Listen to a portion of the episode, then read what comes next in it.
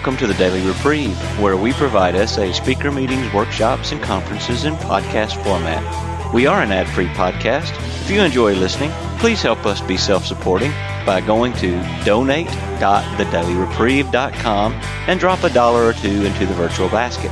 Please consider donating monthly by clicking the Donate Monthly button. However, one time donations are always welcome. Just click the Donate Now button. Now, without further ado, this episode of The Daily Reprieve.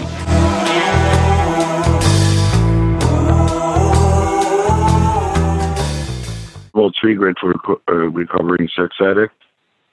Um, I'm really humbled by the crowd tonight. I hope uh, you get some good ESH out of this. I purposely did not prepare. I'm going to let God speak through me, and I hope it's a, a good message.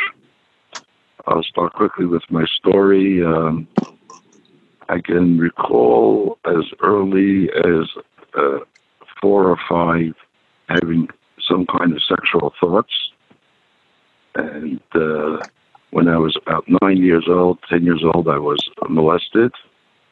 And uh, I was actively acting out since then. I uh, did not stop acting out till I came into the rooms at the age of 64. So you guys do the math. Um, I uh, was uh, acting out with the, the molester for about three years. I was molested at least another three or four times over the course of uh, uh, my early adolescence, I would say. But when I was uh, right before 13, we moved to a hotel, and for me, that was uh, heaven because uh, my father was the manager. I had the master key, and uh, I was able to uh, find people and uh, be able to act out. Uh, it made no difference at that time. You know, as long as I got my fix, whether it was a, a woman or a man, male, female, made no difference to me, as long as I was able to act out and get my fix. And uh, this went on uh, till my late teens, and I discovered the wonderful world of uh, Manhattan, Times Square, especially, and other places. And I used to go there constantly just to be able to act out. And uh, I never really thought my life was unmanageable. Uh, I was, uh, like many others in the room, I was leading a double life. I was uh, full time uh, studying, and uh, I just thought I had a little problem. But otherwise, I was a good person. I was uh, doing what I was supposed to do. I made my study sessions usually, and in between, I would go act out, or after the night session, I would act out. And uh, I trained myself to live on 34 hours night sleep so I could be up the next morning functioning. And uh, that that worked for many many years. I also thought when I got married, uh, I would stop acting out, and that lasted about uh, a week or two, and I was right back out there. Uh, you know, shameful to say, I was so addicted to acting out that when my second child was born, we were up in the mountains. My wife had gone in to have the baby because it was supposed to be due 10 days later. And that night I got a phone call that I should come back to the, to the, to the city because uh, she's uh, on the way to the hospital. And uh, I I spent the whole day taking care of my older child, visiting my wife, doing doing what I was supposed to be doing. But on the way back to the mountains, I uh, stopped uh, in Manhattan and I acted out uh, all out, you know, till all hours. I I think I got back like uh, five o'clock in the morning, and uh, it's painful. And it wasn't the only time I did things like that. When I was supposed to be at one place, I uh, was busy acting out. at. uh, my life uh, was uh, really, really, not that I realized it, but it was really unmanageable, and I was completely powerless over acting out. no matter what I tried, whether it was uh, fasting every Monday and Thursday for a while, or paying a certain amount of money to charity in order not to act out, or every time I acted out. So it cost me money. So uh, I added it to the list in my mind, obviously, that that's the cost of acting out. I'll pay the charity and hopefully I won't act out, but if I do, so it cost me a little extra. I uh, spent was probably hundreds of thousands of dollars in acting out. Uh, even when I, you know, started working already, and uh, you know, the first few years, I, I, you know, family wasn't so big. I was making a decent salary. I was able to work things out, and then as the family got bigger, money got tighter, and uh, especially the last years, my my it wasn't for my wife being a good money manager. Most probably would have been out of the street. We'd have lost the house and everything, but she she managed somehow to pull it all together and be able to keep paying the bills. You know, uh, uh electricity was never shut off, the gas was never shut off, etc. But uh, when I look back at how much money I wasted on acting out, it's it's just mind-boggling at times. And this went on for many years, and uh, but it wasn't only the acting out. I was uh, extremely irritable. I was a, a, terrible rageaholic. Anything could set me off. Know, uh, looking back, I can see sometimes how the children cringed when they tried to ask me something because if they didn't ask in the right way, they were afraid that I would just fly off the handle. My wife was scared to talk to me at times, and and things like that. And this went on for a long time. And over the years, my wife kept saying to me, "Maybe you want to go see somebody." And I said, "There's nothing wrong with me. It's it's you. It's your fault." And uh, same thing with with jobs. I would have a job for a few years, and obviously I would lose it because of my sometimes my attitude or uh, not always giving it my all because I was too busy acting out at times. And uh, but it was never my fault that I lost the job. It was always uh, the boss's fault, or somebody else in the job uh, talked against me, etc. And uh, this this kept going on and on and on.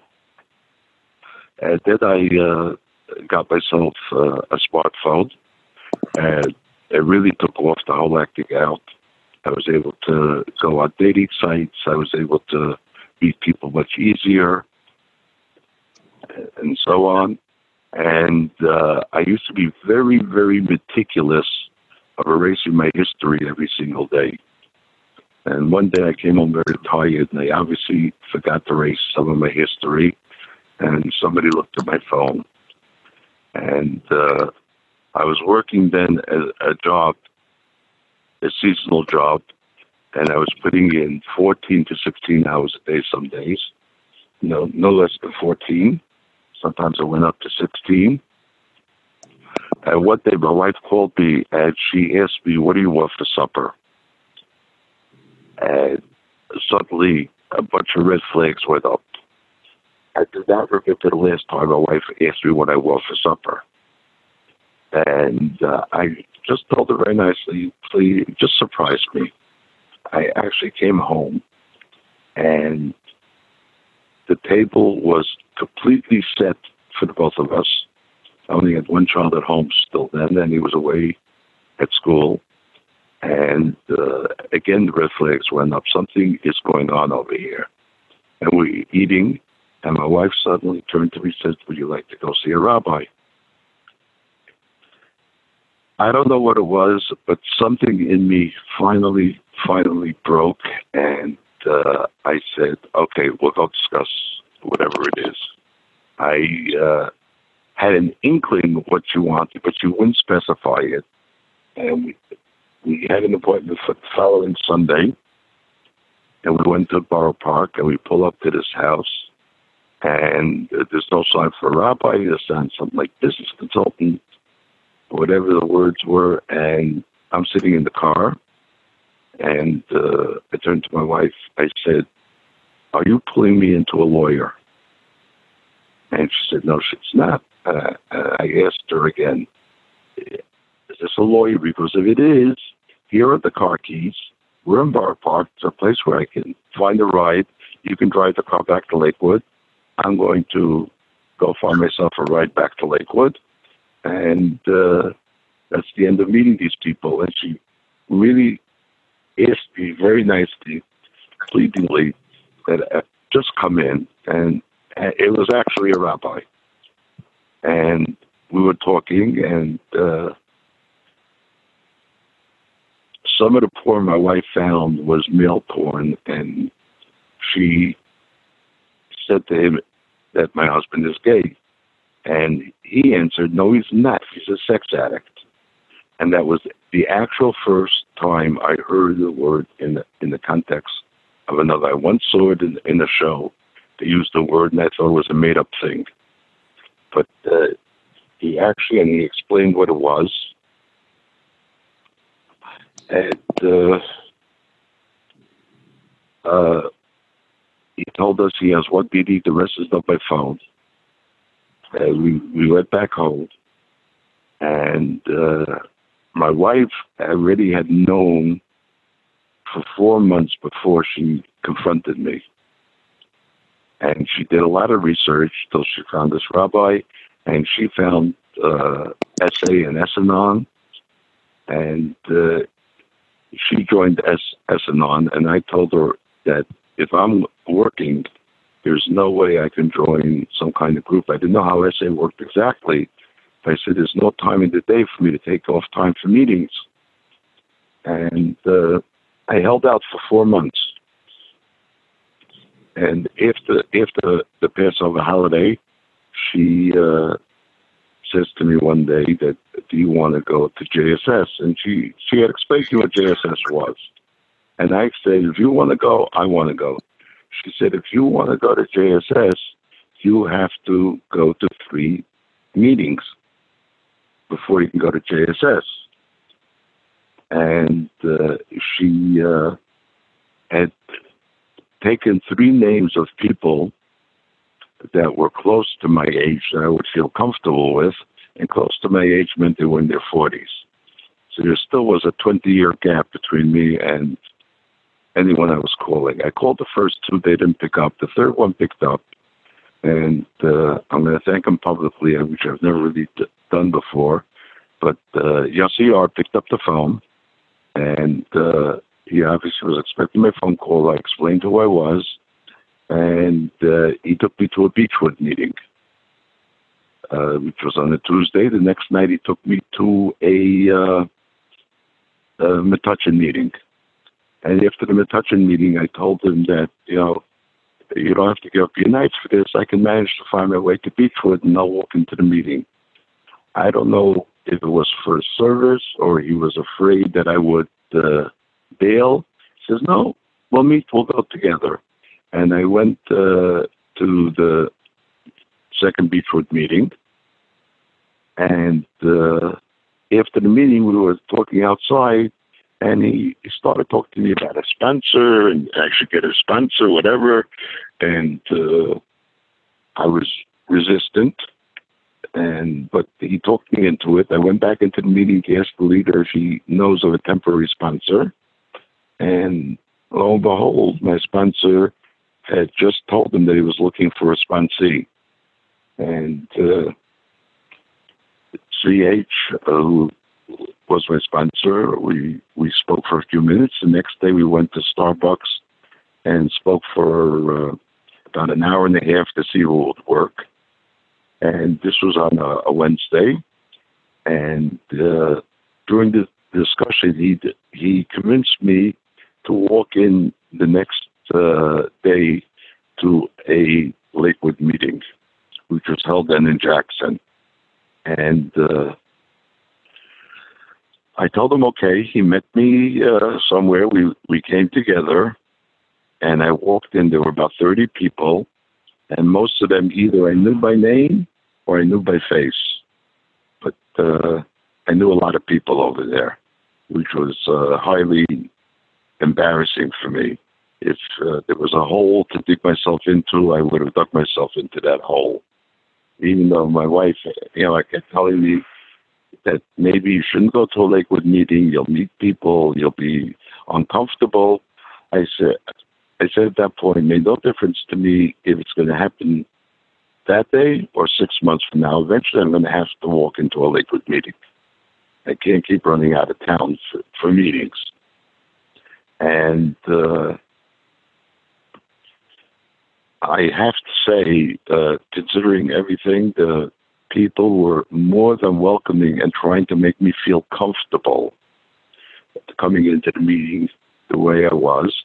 And uh, I, uh, the next day was a Friday, and uh, Harvey spoke. My sponsor, I think it's the only time he went to a meeting that he actually sat next to me because he was afraid I would bolt from what Harvey was saying. And being that it was a Friday,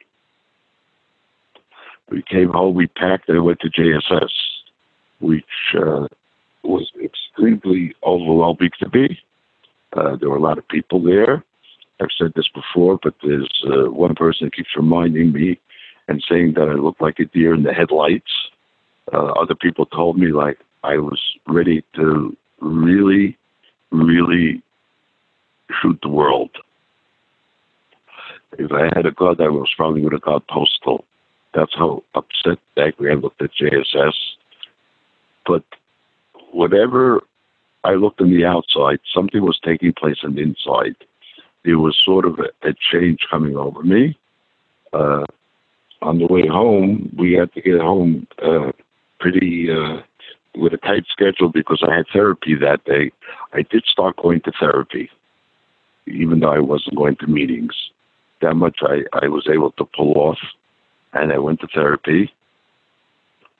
But my therapist uh, realized that uh, I was stonewalling him tremendously. I would not open up. I would not uh, discuss much with him. I uh, kept a lot in, in myself as I did all the years. And, uh, but on the way home, I told my wife, and again, I don't know what made me have that uh, revelation, but I said, you know, we are stuck in this for life. It's not like I'm going to go for a year or two, I'm cured, I'm going to walk out if I don't keep going to meetings, I'm going to lose everything I gain. And I have to keep going to meetings and keep up with the fellowship and keep up with the program, work my steps and all that. And uh, I came into the therapist, and for 45 minutes, he didn't get in the word. I just spoke for 45 minutes, and I really made myself vulnerable. I uh, uh, uh, barred myself completely. And he told me that he really thought it would take him a year to get me to open up. And he was very surprised that I did. And uh, I started uh, coming uh, the program on a regular basis. I was advised for the 90 and 90. I did I did that. I decided afterwards just to keep continuing. There were times there were times that my wife uh, told me in the morning, you know, we went to a wedding last night. You got home late. You're tired. Maybe you'll skip the meeting. And I and I used to answer, I don't want to make you feel bad, but uh, or trigger you or uh, bring up any bad memories. But trust me, if I knew somebody wanted to act out with me, I would be there, no matter how tired I was. And uh, I, uh, excuse me, I uh, told her that I have to treat my program the way I treated my acting out. Nothing stands in my way. Uh, and uh, I kept going to my meetings. And as time went on, I realized that as much as I thought God hated me, you know, I look back, you know, there were at least twice I remember during acting out within the last 15 years, I could have been arrested and uh, both times I was on my way and I changed my mind. And uh, one time there was a raid. Another time somebody died there and the place was swamped with cops. uh, and uh, people got in trouble. And uh, I was, thank God, not there, and I did not get into trouble. And uh, my name did not appear in the paper. And uh, that was God watching out for me. And if I thought hard enough, I saw how many times God was there for me. And, uh, you know, I started working my steps with my sponsor. And I remember the third step, he took me into a back room in Jackson, had the lights off, and, and told me to think. And when I'm ready, I should come out. And I actually felt something come into me that was helping me change. The, uh, my relationship with my children is much different today. Uh, my relationship with my wife is much different today. I uh, even uh, my mother, who uh, was alive the first two years I was in program, the second year she once called my wife out of the blue and asked her if I'm taking medicine because I'm a different person.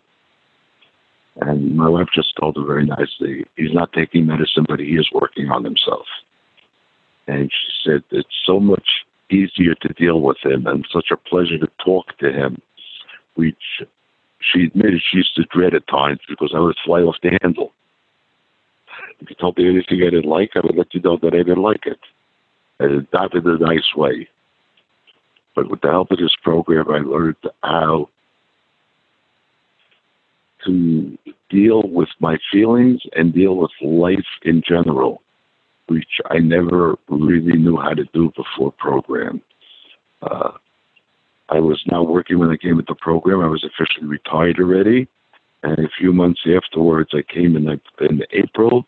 And uh, I believe uh, in September, I was offered a job. I took it. And uh, I don't remember saying once a whole time, I'm I'm ready to quit, which I used to do right away in other jobs. I would be there a few months, and uh, it's not working out. I'm ready to walk out, but it's not nice to walk out. But I would make sure, no matter how I lasted, eventually they had to get rid of me because that's what I beat down with what I wanted. I'm not saying every day is rosy at work, but uh, I learned how to deal with with the problems that I had, and I learned how to to handle it. Uh, just to try to explain quickly, I was uh, at my job for uh, a few months, and uh, you have a back door, and somebody tried to come in the back door, and I uh, told them you cannot use our back door. We're not a gateway into the store. And he tried pushing his way in, and I just stood there nicely, and I said, "No, you can't." Even though his father worked in the same building as us in a different store, he didn't identify. Just my father works here. I said, I'm sorry, I don't walk into your father's back door. You cannot walk into my back door. And as calmly as I'm saying it now, I said it then, but I called my boss just to let him know that what happened. And he looked at the video and he said, I cannot believe how calmly you handled the whole thing. You didn't look like you raised your voice. You didn't look like you were angry. You were just talking in a very, very calm manner. Said it was him, he would have decked the person. And uh, there's just one example of what I've become. Another one is that uh, uh, while the program, one of my sons called, and they answered the phone. And usually they, you know, talk to me for about 30 seconds, and then they ask for my wife, talk to her, and I said, uh, you know, your mother's not home now said, It's okay, I can talk to you. And we had a very nice conversation. And uh, it's things like that that uh, have made my life really much better, much more manageable, and much easier to, to live with. And uh, today, I am a much different person. I uh, take things with as much serenity as I can. And one of the biggest things I learned is uh, whenever uh, an authority figure used to tell me I did something wrong or, or change it, it was always you were out to get me, or you don't know what you're talking about. I have to give a shout out to my sponsor. He never like, makes me feel less than, never talks to me in a judgmental way. He just tells me this is his ESH and this is what I should do. And uh, if I do it, fine. If not, he never said in these words, but I always knew that if I fall flat on my face, he would be there to help me pick up the pieces. And I'm very grateful for that. And I'm grateful just for the fact that I could never stick with anything. And it's uh, five years and I have the same sponsor. And I'm very grateful for something like that. I'm grateful to a lot of people in the fellowship. Uh, they don't look at me as uh, somebody too old to talk to. They they talk to me one on one as they would talk to any one of their peers, and I very much appreciate that. Thank you for letting me share. I would like to thank you for listening to this episode of the Daily Reprieve, the best source for experience, strength, and hope for SA members. Please subscribe to this podcast to be alerted of new episodes. Please show your support by donating to the Daily Reprieve by going to donate.thedailyreprieve.com and choosing either monthly donations or a one time donation by clicking Donate Now. Thank you for listening and stay tuned for the next episode of The Daily Reprieve.